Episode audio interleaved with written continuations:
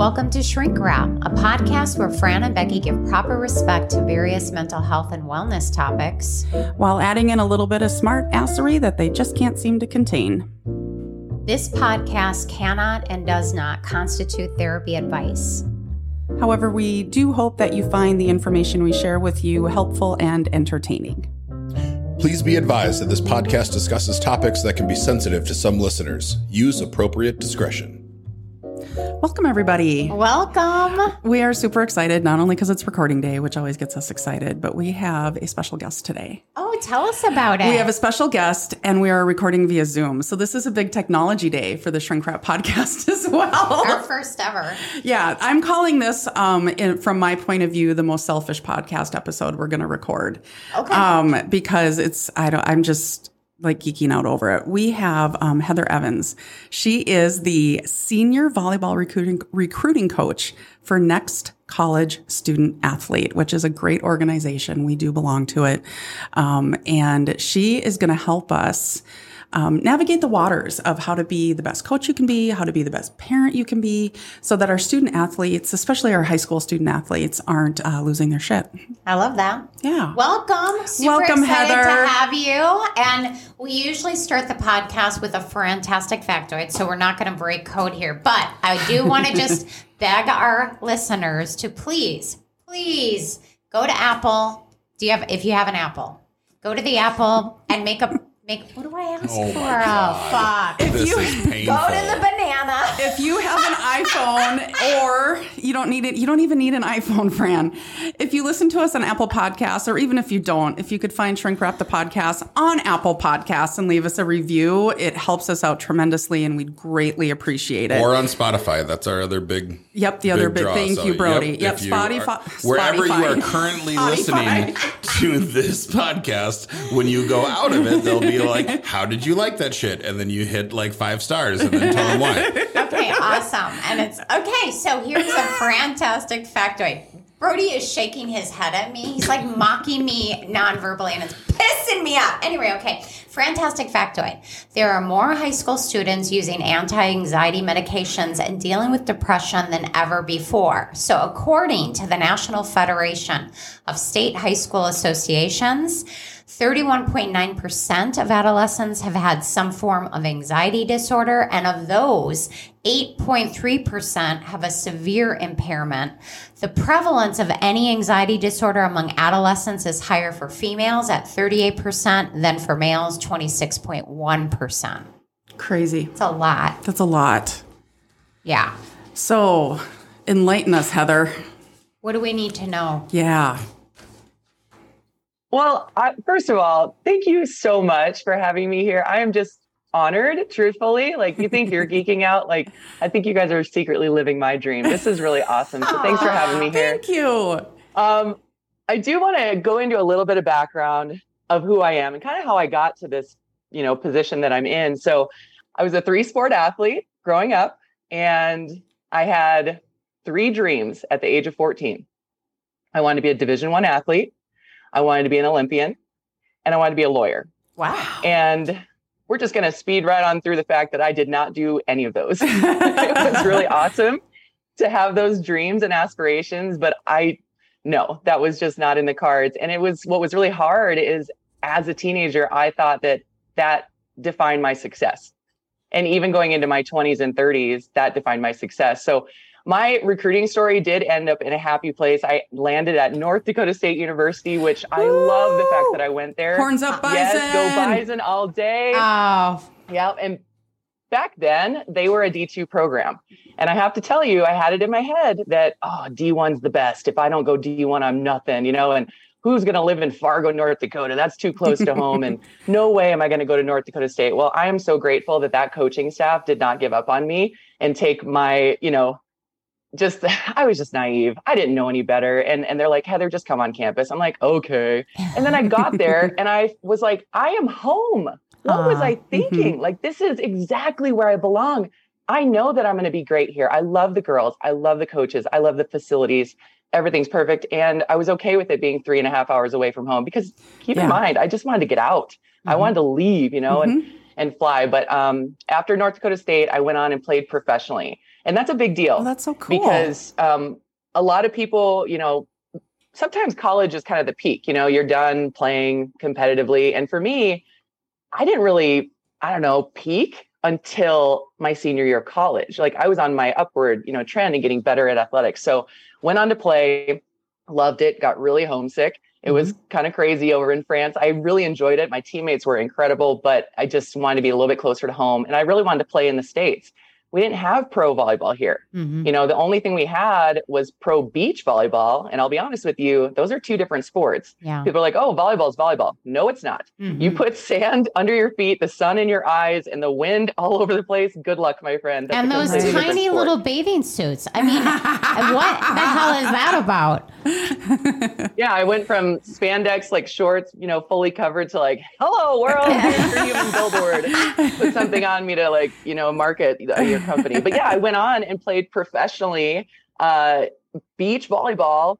I toured domestically for five it. and a half years when I got back. I did. Wow. So I just kept going and going and going. Um, but throughout that time, I also coached, you know, Division One, Division Two, Division Three volleyball. And the reason why I bring all this up is because I have such a rich history, and I'm I'm kind of old. I mean, I'm in my 40s. I've been around the block, you guys, and I've just seen this sport and and sports how they affect young men, young women, parents, mm-hmm.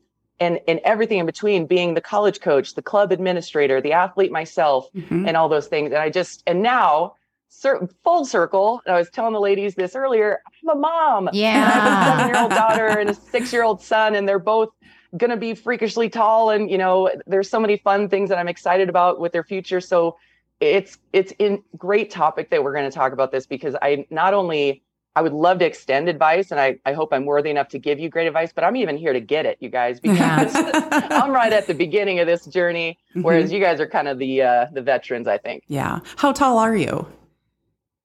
I am six one on a nice. really good day. Wow. Nice. Yeah. Yeah. I think pregnancy's like smooshed my yeah my yeah. spine a little bit. Yeah. Kids steal everything from you while yeah. you're pregnant. It's... Yeah.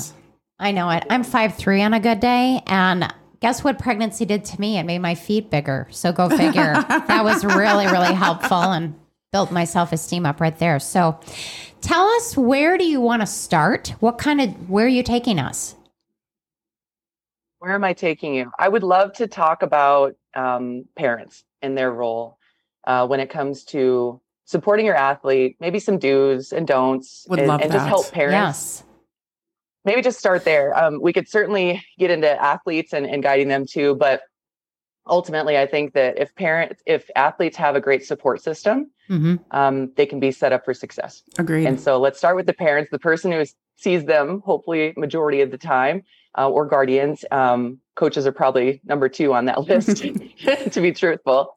Uh, but parents, you know, I think you bring up a when, when we talked about this in the past, um, preparing for this, we talked about kids or parents living vicariously through their athletes, mm-hmm. and I feel almost guilty of that myself, even though my kids are little. Yeah. And it's just because I'm just dreaming, you guys. I'm looking at them and I'm like, mm-hmm. oh, they're going to be so much better than we were. And, I, and I'm excited for them, mm-hmm. but I mm-hmm. never want to overstep. And I'm really trying to right. check myself and my methods and my motivations.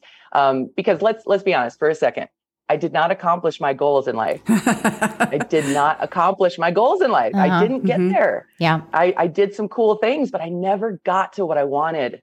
And so I have to really check myself, Heather your kids are going to have a journey. They're going to do their own thing. If they go above and beyond you, great. If they don't, guess what? Great. Yes. You know, and I just have to keep, I have to keep talking to myself about that. But one bit of advice that I would like to share, and I'd love to hear what you have to say is um, here I am a parent. I talked about, I'm already dreaming, you guys, and they're so little, but I have to keep myself balanced and have things in my life that excite me and keep me motivated and passionate outside of my kids mm-hmm. outside of my family, Amen. outside of my work. Yeah. Outside of my work.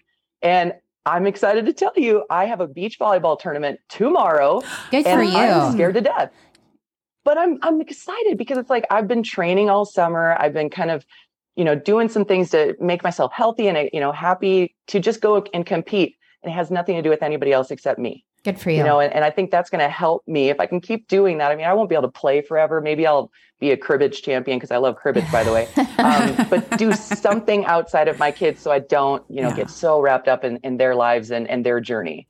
I think that's important. It is. And, you know, the term that comes to my mind is intensive parenting, you know, where these parents nowadays, not uh, everyone, but are really, really hardcore into teaching their kids the more you work out, the more you work out, the better you're going to get. You have to do more and that kind of thing. And, and I think about like, I've, I've worked with kids over the years where their parents literally would not speak to them for three days if they didn't Yeah. perform well on the on the court, whatever, or you know what I would consider verbally abusing them, calling them names, calling them stupid, lazy, whatever it is after a game. And I just, you know, I understand sports are great. My kids were athletes, whatever, but your kids will always remember always remember how you behaved after they performed. Absolutely. And I- you can kill their joy.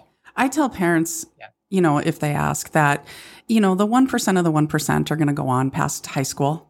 And so to work your kids to the bone and not let them have a childhood, um, to me is just robbing them, you know, and, and maybe, and again, the, and then the 1% that go on to play college, and these are not hard and fast stats, listeners. You should know that by now. I don't have those. Um, but the 1% of the ones that go play collegiate are probably going to play division one. And so you're really pushing them. Yeah, Heather's like, yeah, that stat sucked. She's like, oh, Becky. but you really, you invest so much time and Another energy. podcast. Yeah. you invest, invest so much time and energy in what? Your kid's not going pro, probably. I mean, maybe, but probably not. Right. No, I definitely agree with that. Um, when it comes to you know playing at the next level, I, I think the disservice is there's not enough education on what's out there. It, it's not just D1 or nothing. Right. I've li- I've literally lived and breathed not only collegiate volleyball but college club volleyball, college recreation volleyball. This is a lifestyle Mhm. sport as, for volleyball, but even sports in general. Some of these things you can play for a very long time, and it's not just a a quick, you know, means to an end. You know, it's just this is long going. It's something that can bring you joy for many many years. So learning what's out there and then having realistic expectations for getting there. I think it's great Yeah. to dream. I will never tell anybody, don't go for it. I'm going Right. to support you. Grace, Mhm. she's my kid. I'm going to support her in her dream. I'm also going to check her dream. Mhm. Okay. Here's dream. Let's go for it. Here's where we're at. Let's Yep. try and make sure we're prepared just in case that doesn't work out Right. you know and i'm doing that to make sure that we understand there is opportunity i can absolutely do this it just might look a little different sometimes She got a really great piece of advice recently. Um, when she was a freshman, she was on the varsity team, and one of the seniors from that team plays at U of M Concordia. And um, she reached out and she said, "You know what, Grace? Find a school that number one has a degree in what you want to." Do like, will they give you the education? And then number two, find a school where you're going to get the playing time you hope to get and don't worry about division one two three naia whatever. Just go where you think it's like like you said when you went to ndsu you felt at home. And that's kind of what hannah has told her like just wherever feels like home. Mhm. Yep. and the only way to know that it, what i love about kind of the recruiting journey and being a college coach this is a relationship building business. This is not a transaction. And of course that can be argued with other sports but from a volleyball lens we're, we're kind of a blue collar sport okay and we're trying to make we're, we're trying to make families. You guys i just had my bison girls weekend yearly annual weekend in fargo last weekend. I had 16 best friends surrounding me that i've known for two decades That's awesome. that i will have for a lifetime. How'd that Yeah. happen? Sports finding Right. my home at the next level looking for that overall best fit yeah that's Yeah. what i want that's my dream for everybody i come across Yeah, I really want them to experience that. And I don't care what division it is, yeah you know, because it can happen anywhere. So I have to tell you the story. Um, so Grace was on a club team and they started practicing, and she played with some of them last year too. Um, but it was two girls from Aberdeen, and you know South Dakota, so you'll get this. Um, the team was based out of Pierre, so at least once a week they would travel two and a half hours one way to do practice. And then um, I think there were four or five girls out of Pierre, a couple out of Burke, Platte, whatever. And they le- they were like a well oiled. I get goosebumps just talking about it. It was a beautiful, well oiled machine. Those girls supported and loved each other. Well, so then nationals were end of June. That was great. And then end of July we had what's called Future 50 and Summer Slam, which is an invite thing for teams and individuals. And um, some of her teammates were also at Future 50, and we all sat together. We're all from different schools, but we all went, "Oh, the volleyball family's back!" And then yesterday her one teammate from Pierre signed on with Northern. And selfishly, we're so excited because we'll get to watch her play um, at Northern State University. So it, they do, they become family. Yeah. I do. And even my high school, think about all my, you know, teammates from basketball, fast pitch and volleyball. Yeah. They're still in my life, you know, right. like it's it's it's it's wonderful to have that. I just think it's extra family, you know, people in your circle to help support you in this game of life. And um, you bring up club, and I think we should talk about club, and we should talk. this can maybe segue into balance, um, and back to what parents, you know, maybe some do's and don'ts. So, what's a parent's role in an athlete's life? Mm-hmm. Support, teach mm-hmm. them life skills to balance the basics of healthy living, eat, sleep, you know maybe some yeah. rest breathe you know just the basics of having a human body and the human experience. And and it's even as a parent it's hard to know how to get my kids the basics right? I'm also i'm sitting here with my ventilator. Yeah.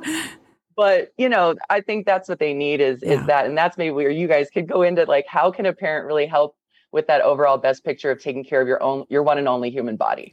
Yeah, yeah it's hard. It's not just the body. You know i think about the values that sports teach, you know, lifetime friendships, the ethic of hard work, respect, good sportsmanship, um, being dependable and reliable. I mean, mm-hmm. all of those good values True are uh, you're you're networking with people, mm-hmm. not just other athletes, but you're networking with other adults and coaches. I mean, as a parent, that's what I was hoping to promote, especially sportsmanship. It's like that to me oh, is oh, yeah. can be life changing. Not only lifting up your own teammates, but lifting up another team that played their heart out and you beat them anyway and really appreciating that effort. I will say, as a parent, when we were at nationals, and I'm going to just toot our horn again, we did get second um, in our division. The, yeah, the girls. The girl. See, I said we, and that's something we're going to talk about. The girls got second, and yes, they played their did. They played yeah. their heinies off. Um, but one of the comments we got from a handful of teams, the parents would come over and say,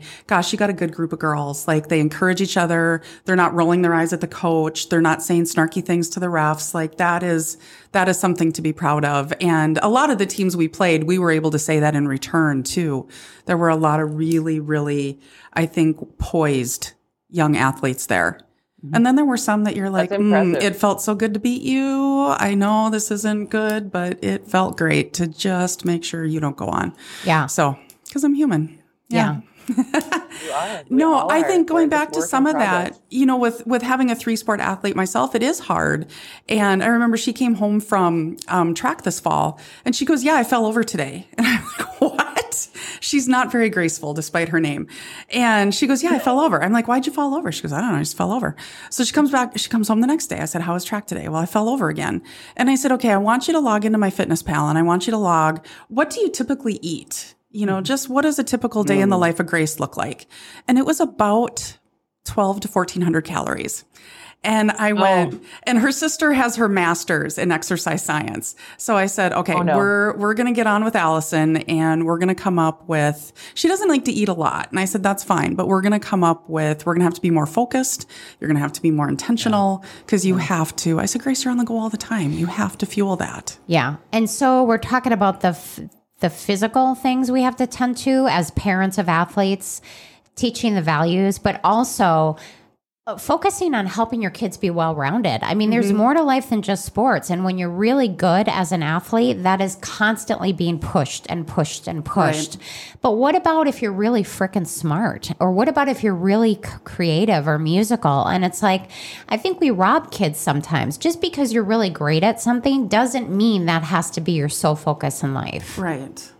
Yeah, yes. I will say at Aberdeen Central, I see them do a pretty good job of that, quite honestly. With well roundedness. Right. Yeah. yeah. We've got a lot of student athletes who are also part of show choir or, um, you know, concert band or whatever it might be. And the coaches do try to work together to do that. But and I'm glad to see that. And like one of the things our volleyball coach sent out to me last year was um, how academically we all got re- all the we see I did it again, Heather.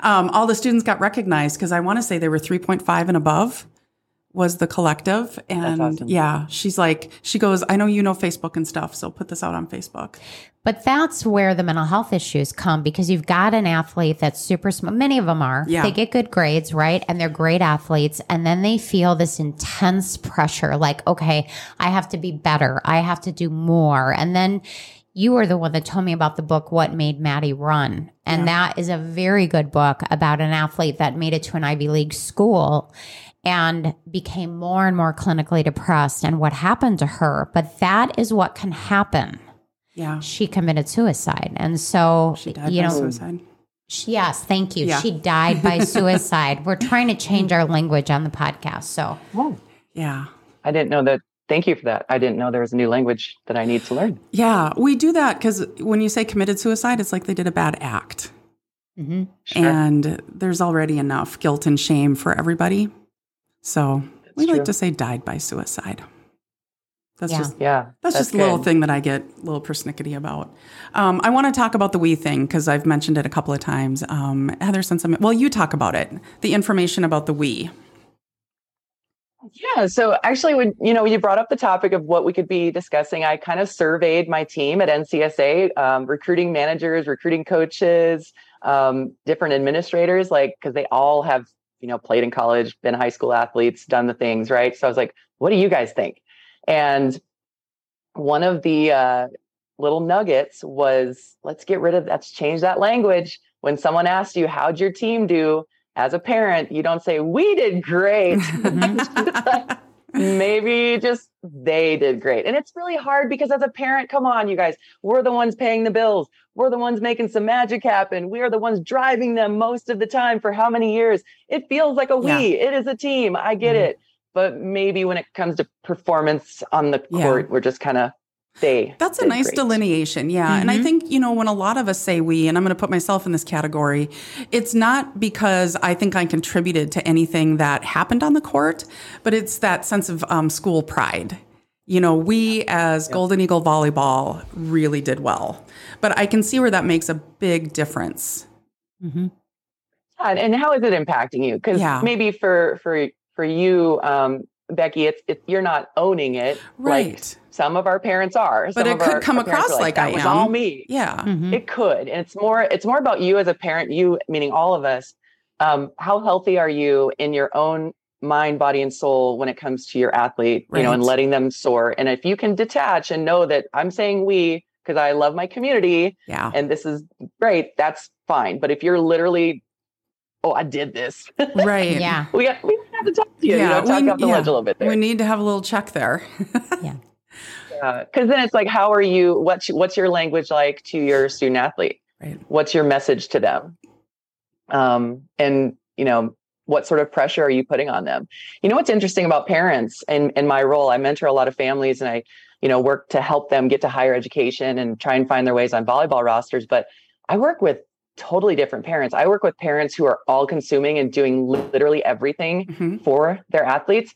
I also work with parents who are like, she's never going to go anywhere Mhm. just completely and and everything in between and i'm just floored by it Mhm. i never had i came from a single parent family my mom never ever pressured me if anything she was two hands off Mhm. you know she was just like she was looking at me like i don't know what you're doing girl but go get them you know and there were Mhm. times where i didn't do well with coaches i was a not always the best sport franny Yeah. I was I was not good. I had to learn that the hard way for decades. But um, she wanted to step in. She wanted to inject, interject because Mhm. I'm her baby, you know. But she didn't know what to say, and she kind of knew her role. Like, I'm just going to support my daughter to have a voice and go fight her battle. Yeah. Hey, Heather, I hear you. Let me dry those tears. Here's my shoulder.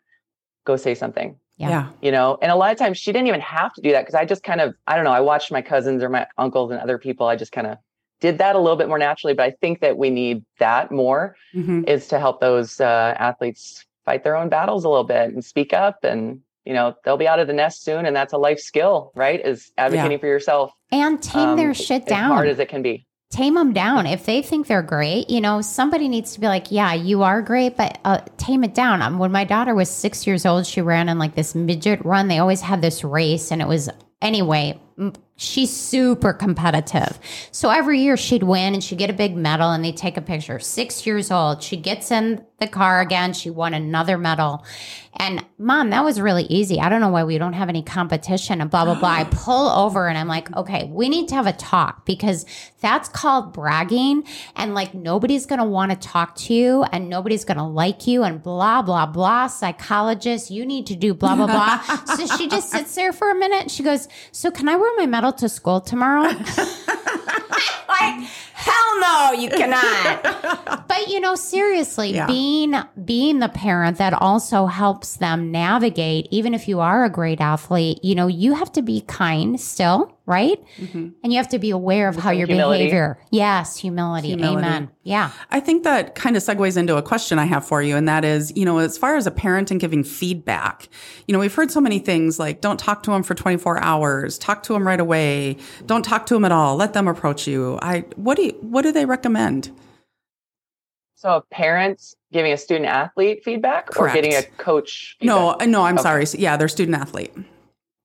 the student athlete. I, I definitely love a 24 hour rule kind of for Mhm. anybody, especially, you know, sports, you get the adrenaline pumping. Yeah. I mean, it is tension. It is, I mean, we're flying. It's like a drug, you guys. It is, Right. right? Hormone, adrenaline's a drug, hormone, something. I don't know.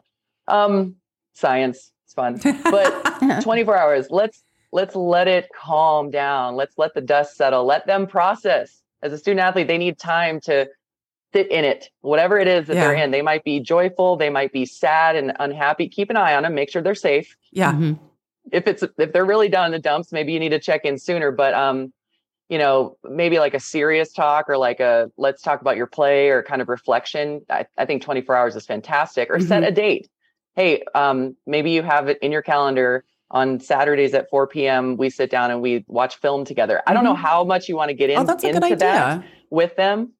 But you know, film, I never realized, well, let's be honest, I had access to a VHS tape when I was Mhm. growing up. So come on, I didn't have film. But now you have film of everything. Yeah. Um, you have film of your food. I mean, it's just ridiculous. So now what can we do with that? Because film can be such a great coach. Coaches are awesome, but I know I'm telling you, until I understood how to na- analyze film and watch myself play without silly judgment, like, ooh, look at my fat legs. Like, Right. come on. You know, until I learned, oh, this is what my coach was trying to get me to do. And oh, that's what I'm doing. And I could change that. I know what that feels like. Mhm. Or watch another athlete. One of the best ways I got good at volleyball, I watched a UNO player. I cannot think of her name, Tracy Ankeny or something like that. She was she was beautiful, and I remember watching film of her because we scout our opponents, and I thought, "Ooh, look at that shot! I wonder if I can do that shot." Because she had Oh, this cool. shot in her arsenal. It was like a cut shot, and I thought, "I'm going to try that in, Mm-hmm. in in practices." I'm like, she's scoring with it. She's a goddess. Mhm. So why not? Yeah. and and and I just learned from watching someone way better than me, Mm. which was fun. I didn't see that as like I'm jealous of you. I'm I'm so mad at you. You know, I just I'm I want to beat you, and maybe if I try on what you're doing, I could potentially do that and be better than you. So I don't know. It's maybe a healthy way to improve and Mhm, change your lens on how you're reflecting on how you played. Yeah. make Yeah, I think no, that does Yeah. make perfect sense. I think too many parents want to right after the competition, whatever it might be, basketball, football, soccer, and we're going to do a play by play. Mm-hmm.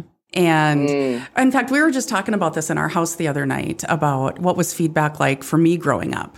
And I said, you know, my parents were never critical, but I would come home and if I made 10 out of 13 free throws, my dad would tell me, um, here's, here's what you could have done differently with those other three. Not that they were bad, but here's what you could have done differently. And it, it becomes that internal message of, okay, I need to be better. It doesn't matter that I made 10 out of 13. Right. I missed three and I need to be better. And and I know he never meant it that way. He's just not like that, but that's how it came across. Right. And so I do we talk all the time about being very careful with your words and we make mistakes all the time as parents. Yeah, and, it, and it won't end. We're going to continue to. Yeah, absolutely.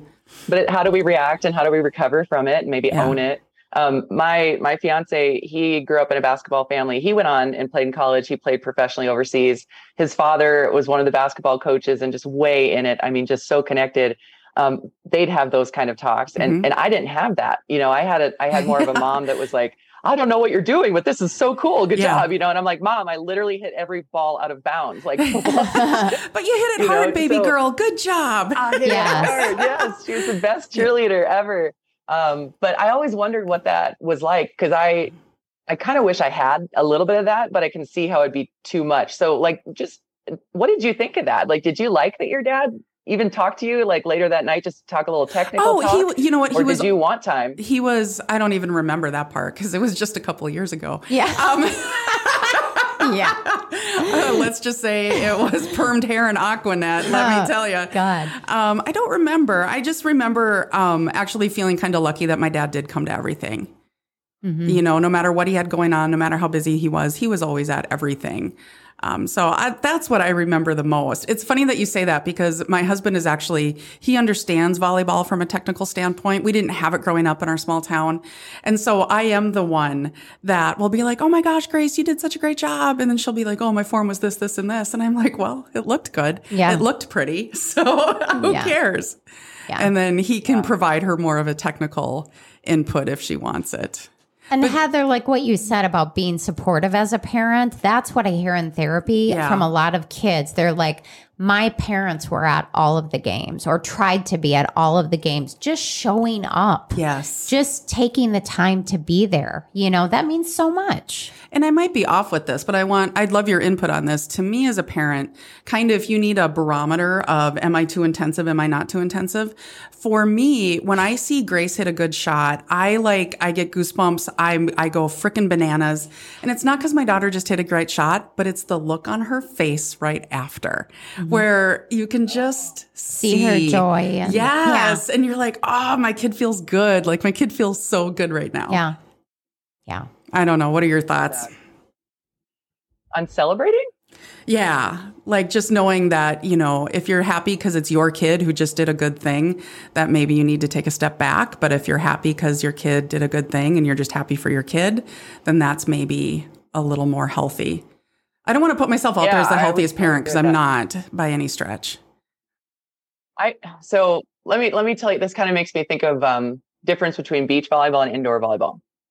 So indoor volleyball, parents are known to be literally crazy. Like We are. it can be it can be great support, outstanding. You know, people rising and jumping off their seats and going nuts and screaming and hollering and just having a great time. Um, or there can be screaming and yelling and negativity and, and insanity, and, and it's just it's it's a lot, right? Mhm. Indoor is a lot.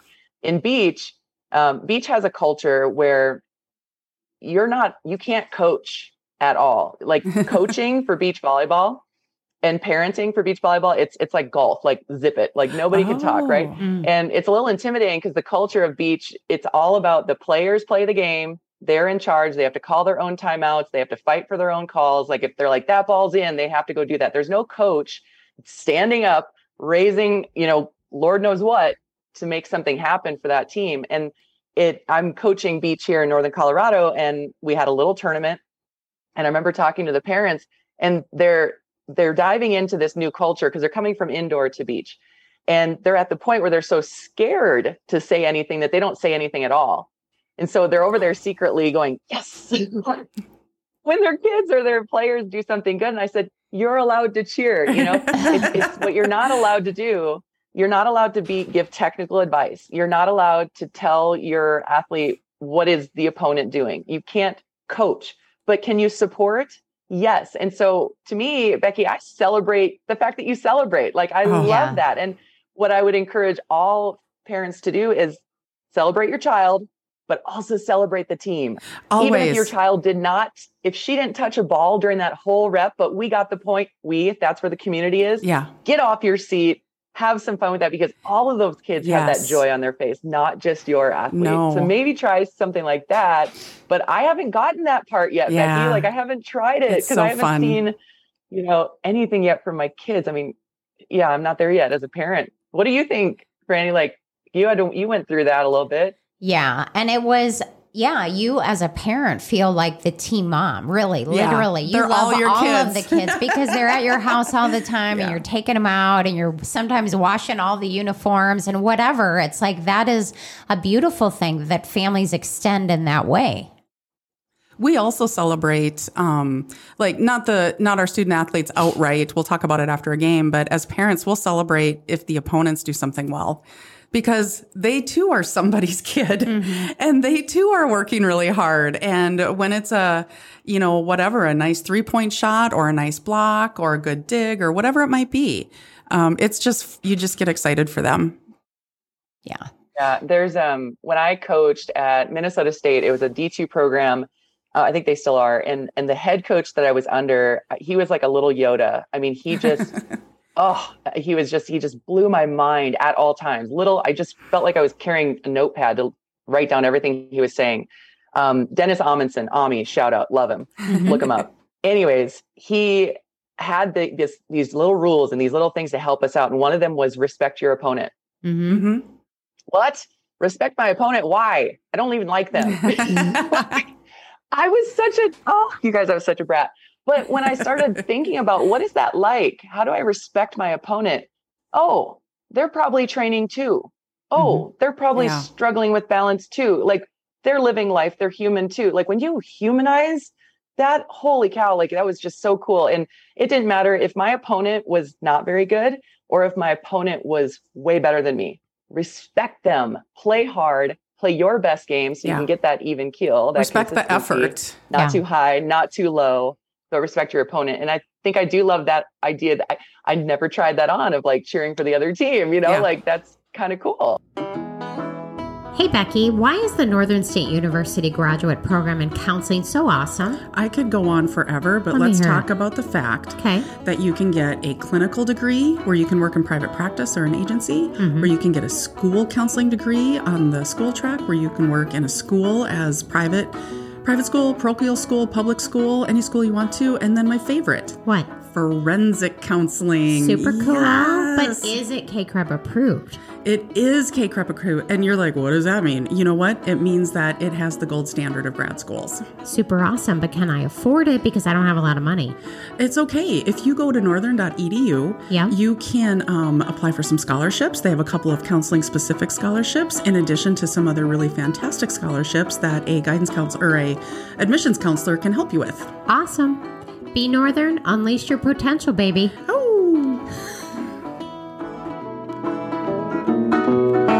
Yeah, and as parents, I mean, I've seen parents yell at players on the other team and lose it on the sidelines. My my kid played soccer, and I remember that parent getting not only kicked off the field, he was ordered to go across the street because he still wouldn't shut up. and it's like, what kind of modeling are you providing? Right. I mean, everybody is out there trying to do the best they can. You know, yelling at another teammate unless they're being really really horrible that's right. i mean come on just hold that shit in I think this goes into another thing you had touched on, and that is when, as a parent, do you call the coach, and how do you like?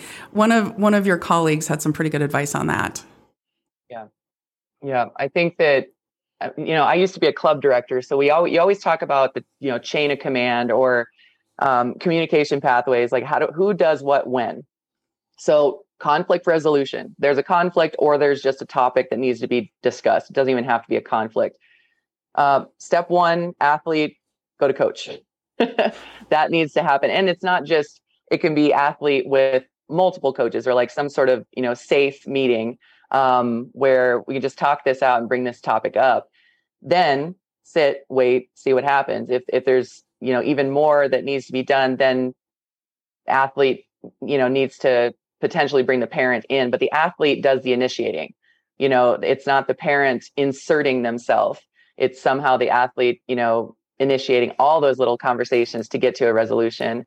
Um, you know, then you advance yourself through to the athletic director. I mean, it depends on what it is you know is it peer to peer i Right. you know i wrote a handbook when i was a high school coach for a page just on that for the parents Mhm. of when we have issues when you have a grievance when your athlete has a grievance this is how we're going to handle it and then stick to it Mhm. you know like don't let you know if a parent's heated and they come and corner you after a tournament so in terms of like a coaching advice, I will talk to you in 24 hours. Yes. You know, like please eat, go collect your thoughts, email me in 24 hours. Don't email me tonight.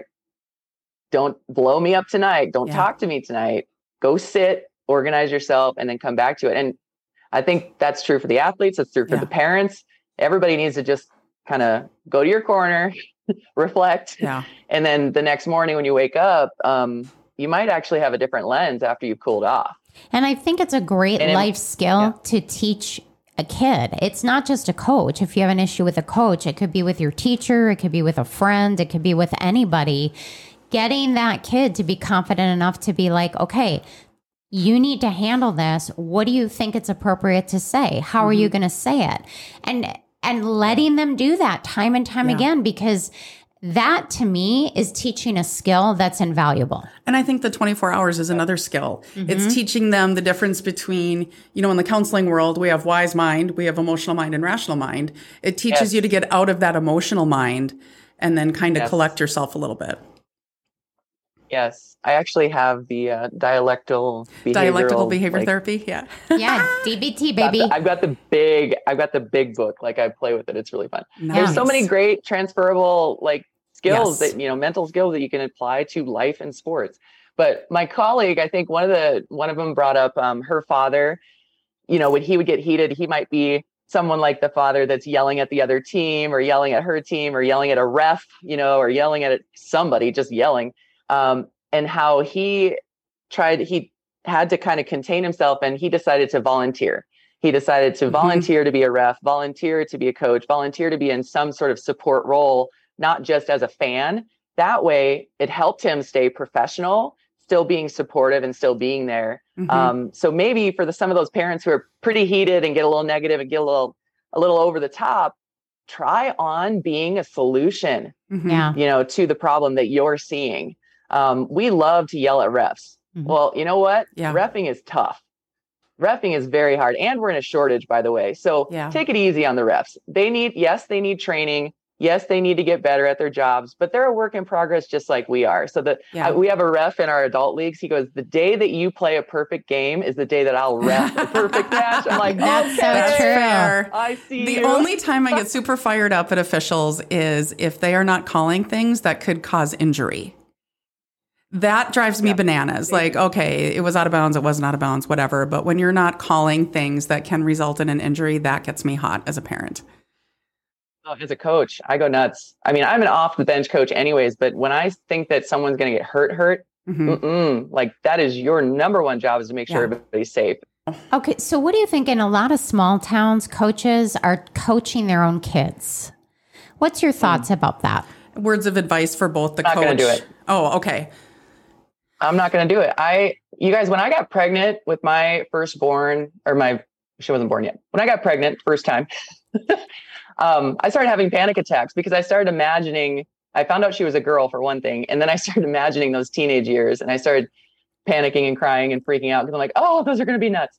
But I also started thinking about, well, here I am. I have this background in sports. What if she wants to play volleyball?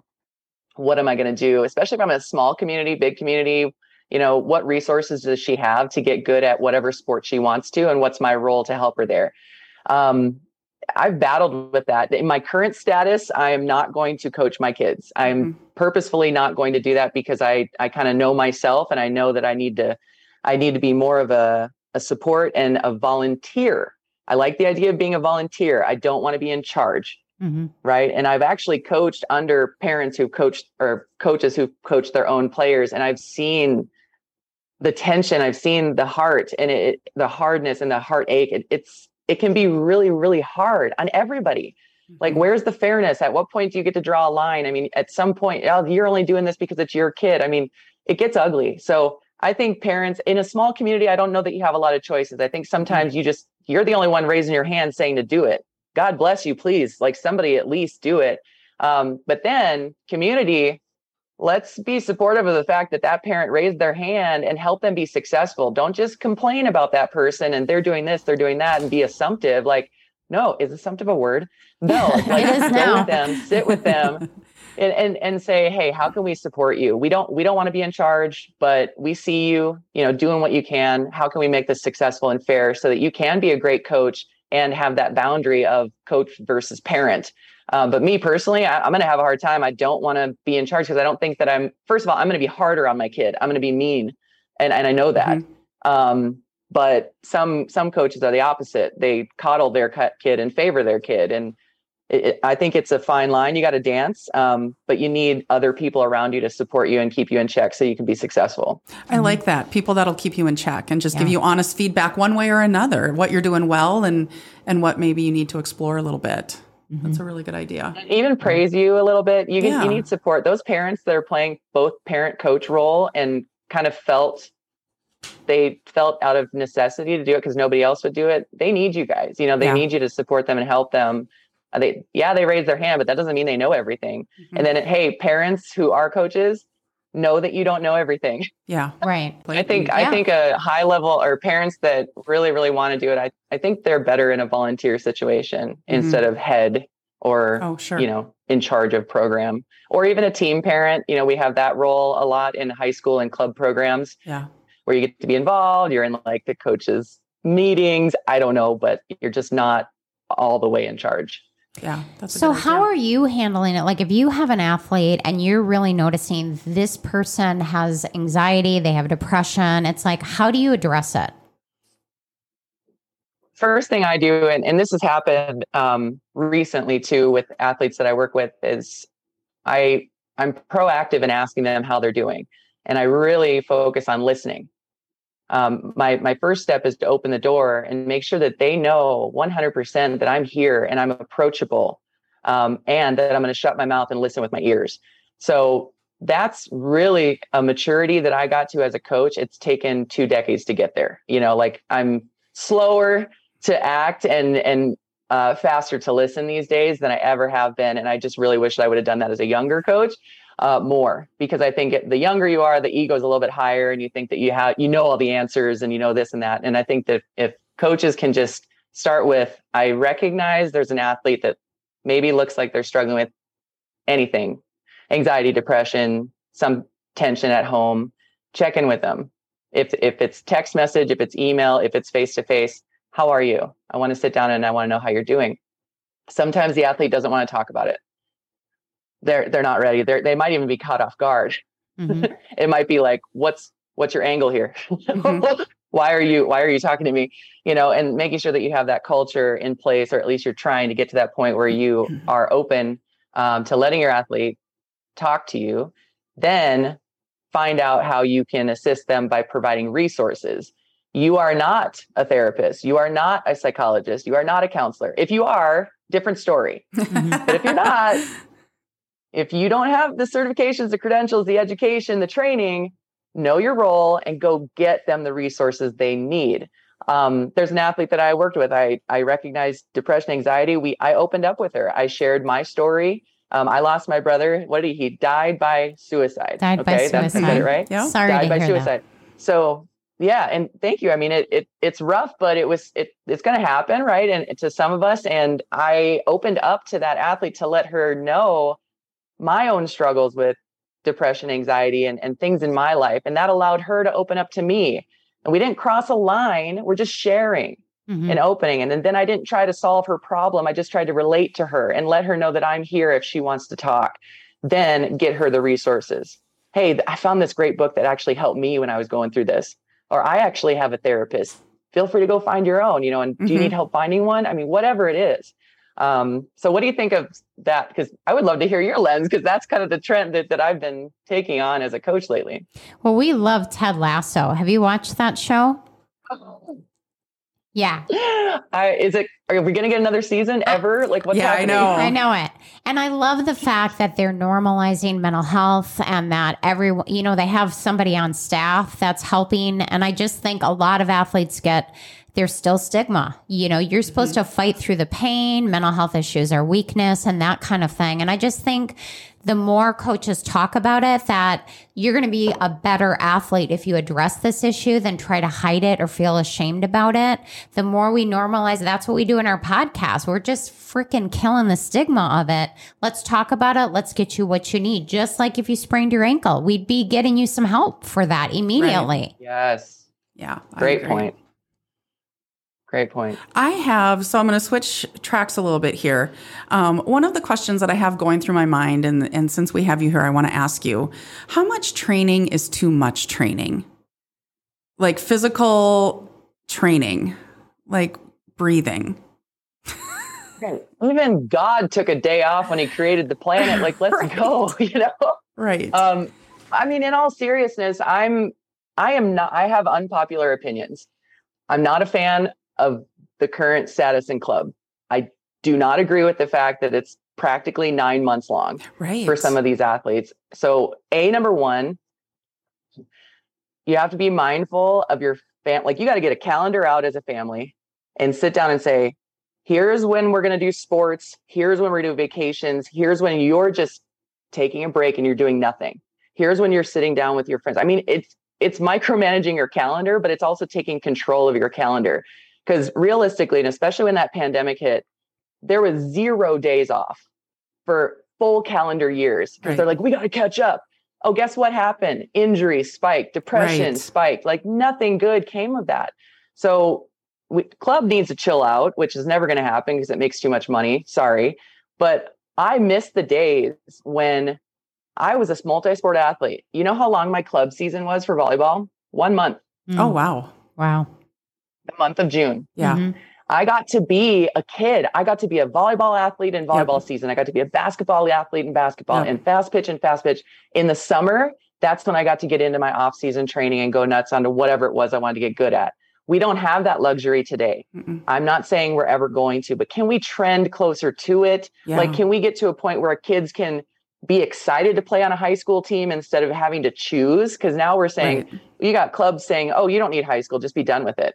Hello, high Right. school sports is the one thing that mirrors college athletics.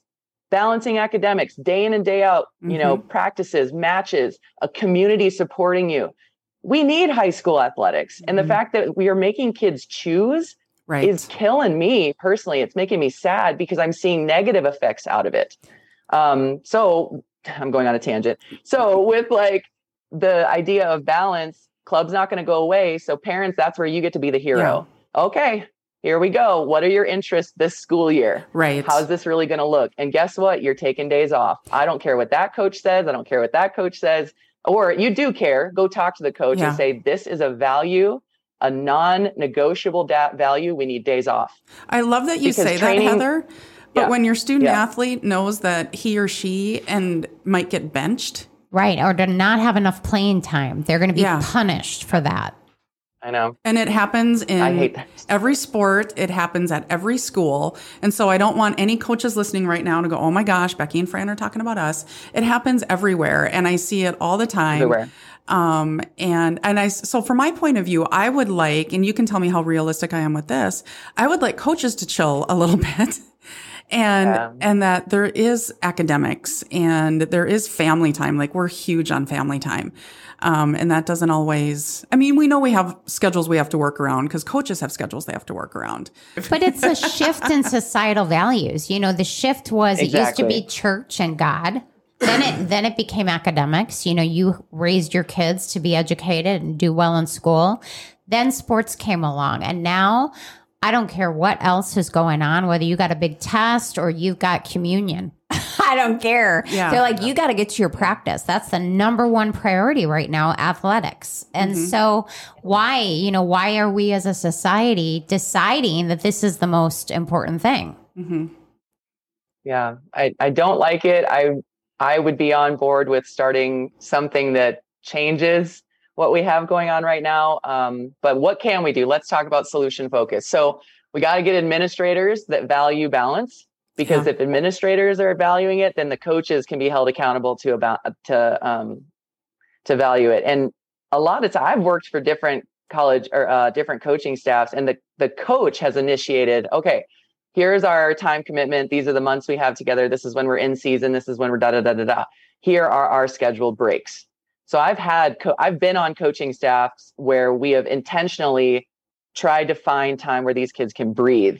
Mhm. Um, and I think that it's been well received. We're also playing high level. So it's Sure. we're not compromising our training, we're not compromising our growth. We we're enhancing it because our kids can sit and breathe for a second and we're mindful of the other things they have in their life like family, friends, academics. Mhm. Um, so it really starts with administrators and coaches, club and high school. Where are your values? What are you really trying to do here? It's not about win at all costs. We're developing humans. Right. Go back to the basics of sport and why we do this.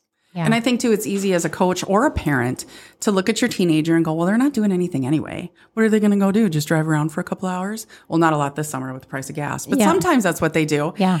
And who cares? And why shouldn't they? They're s- 14, 15, 18 years old. Let them go sit at the lake and just stare at it. I don't know what teenagers do. A lot of TikTok. That's Mm-hmm. a lot what I can see. But Scared.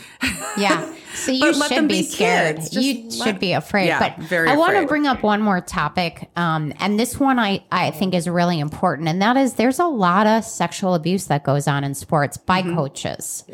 And that topic is taboo, you know, and you or know just abuse in general. Can I throw that out there? yeah, Verbal abuse. verbal and i'm not i'm not saying bad we have bad coaches i think they are definitely in the minority but Yeah. you have to educate your athletes that if your coach is texting you about the way you look or about meeting them privately or about texting you about what your body looks like or wanting to meet with you one-on-one these things happen and Yeah. athletes need to be aware of it and they need to know that that has to be reported immediately. And who do you report it to? That has to be talked about. It does. And I think not only the sexual abuse, but I think more of the emotional abuse because I think it happens more often. Mm-hmm. And it's done under the guise of motivation. Mm-hmm. And uh, personally, I think it's just pure bullshit. You don't get to bully little kids Mm-hmm. and call it motivation. And I'm not using the term bully Yeah. lightly. Like that is not a term I like a lot because I think it gets overused. But it's it's exactly what's happening, and it drives me bananas. And I think a plan needs to be in place for that too. How are we going to address that? We we do have a lot of systems in place. I mean, from a national level um, and a local level, there's a lot of training that is mandatory for coaches in this day and age, where they have to sit through sexual abuse and misconduct and reporting, mandatory reporting. I mean, I just did another training in July, and I have to do it every single year. Mhm. I could do the quizzes in my sleep, but the system won't let me go to the next page. It forces me to watch Right. this video. It forces me to read this material to do this quiz. So for one thing, the education is getting better for the coaches to be, listen, you can't act like this anymore. This ain't the good old boy days, like where you could just throw chairs and, and Yeah, Mhm. do whatever you think you want to do. Is it still happening? Unfortunately, It yes, our kids are being abused yeah, sexually, emotionally, physically. There's some really terrible things happening. But I'd like to think that the training we're getting and that's being made required by for coaches and administrators that maybe there's some improvement. I like what you're saying, Franny, is that the kids need that training too Yeah. to Yeah, recognize think that's a abuse, to recognize idea. Bad behavior. I think they get a little like in our school. I know there's some talks about it, but maybe what does that really look like from a national standpoint? Are they aware of their rights Right. as a student athlete and mm-hmm. recognizing that abuse? And what is their step to a solution when it's happening to them? I think that'd be an interesting podcast maybe one day. Yeah, Yeah. and I, you know, one of the things that I think allows it to keep happening is with mandatory reporting. A lot of athletics and educational institutions go up the chain of command. You can't just pick up the phone and call law enforcement. And I think the policy, what is the policy? Those kids need to know what that policy is Yeah. because I am in full favor of direct reporting. Right. I'm not going up no chain of command. I'm calling the police and I'm calling social services or whoever because a lot of times the reputation of the institution is more important than the safety of the child. And we've seen that with Penn State, Yep. all kinds of universities and settings like that. And I think too, you know what you're saying, Heather, that you know we have this mandatory education. Unfortunately, I think for a lot of the perpetrators of these things or the ones that enable it, they just go, well, that no, doesn't happen here. So I'll watch this and I'll click my boxes, but this doesn't apply to me at all. Um, and Yeah. you know, as a getting through. parent, yeah, I've, you know, recently had to be very vocal about that. Um, that this wasn't an isolated incident, but these were incidents that were happening when my oldest, who's 25 now, was in school.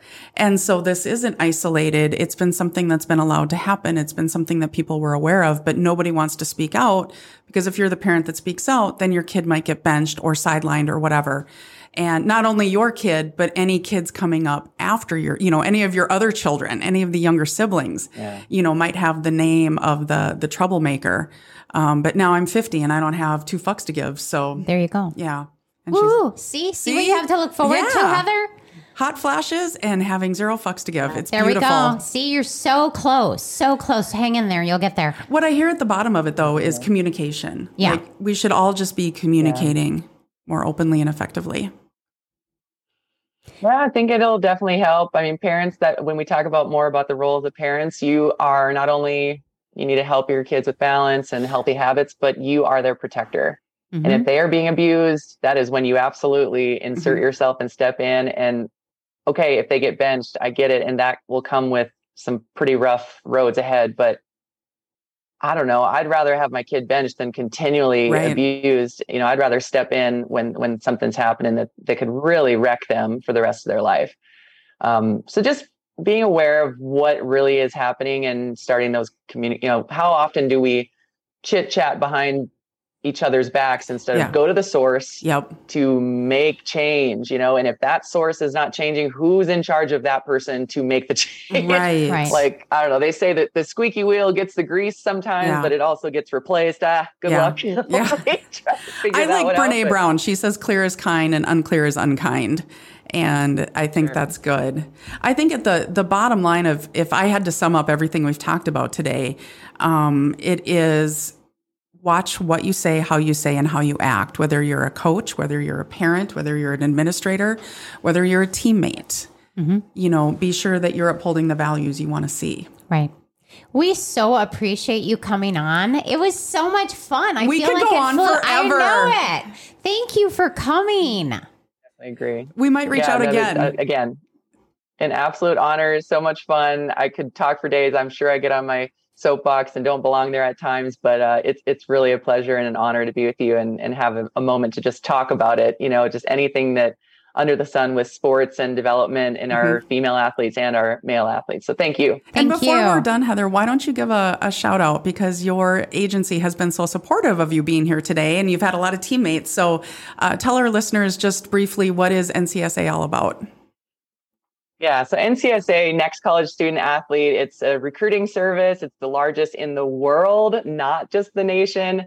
Um, we have just an outstanding organization. I came to NCSA more. I was a user at one point as a coach, and I almost I was kind of like mad at this uh, organization for a minute because I was like, "Who are these people? Why are they constantly trying to talk to my athletes?" Da da da da. Then I started diving in deeper. I'm like, "Oh, the resources. They have everything. We don't need to reinvent the wheel. It's all right there." So now that I'm in it, it's just even more fun because I get to mentor um, student athletes and families. Not, you know, yes, we're trying to get to college rosters. I get it, but it's higher education, it's human development, and uh, our staff couldn't be more well equipped. I mean, just all the recruiting coaches and recruiting coach managers with their collegiate experience, their coaching experience, their playing experience. You're just in really great hands, and and I, I love that about what we have to offer. So, you know, if anybody's looking for help. Uh, on their path to college and, and want some assistance in recruiting, we'd always love to work with them. And not only do you get that, but I get emails from you guys all the time. Um, Saturday at one, there's going to be a webinar on fueling your athlete. Um, next week, Wednesday at seven, we're going to talk about uh, mental toughness or mental wellness. And so there's all of those, and they're just short one hour usually, um, and so very Yep. doable for you and your athlete. Great. So that's another resource. it really it really has um, evolved into a holistic approach it i think that recruiting services in the past like i'm talking decades ago used to be just sports sports sports but it's like okay what is sports mental physical Mhm. emotional spiritual performance you know so we're we're i love love the the pivot they've made in this partnership with img plus academy you know that's sports performance in a nutshell in bradenton florida so it's it's really been an, an, incre- an incredible experience um, teaching more than just um, how to get to a college roster and and holistic approach. I love that. Yeah, and, and take advantage of those. There's some Yeah. great webinars, and that content is coming from from the pros for sure. Right. Right. Well, Heather, again, thank you so much. We're the shrinks. And that's a wrap.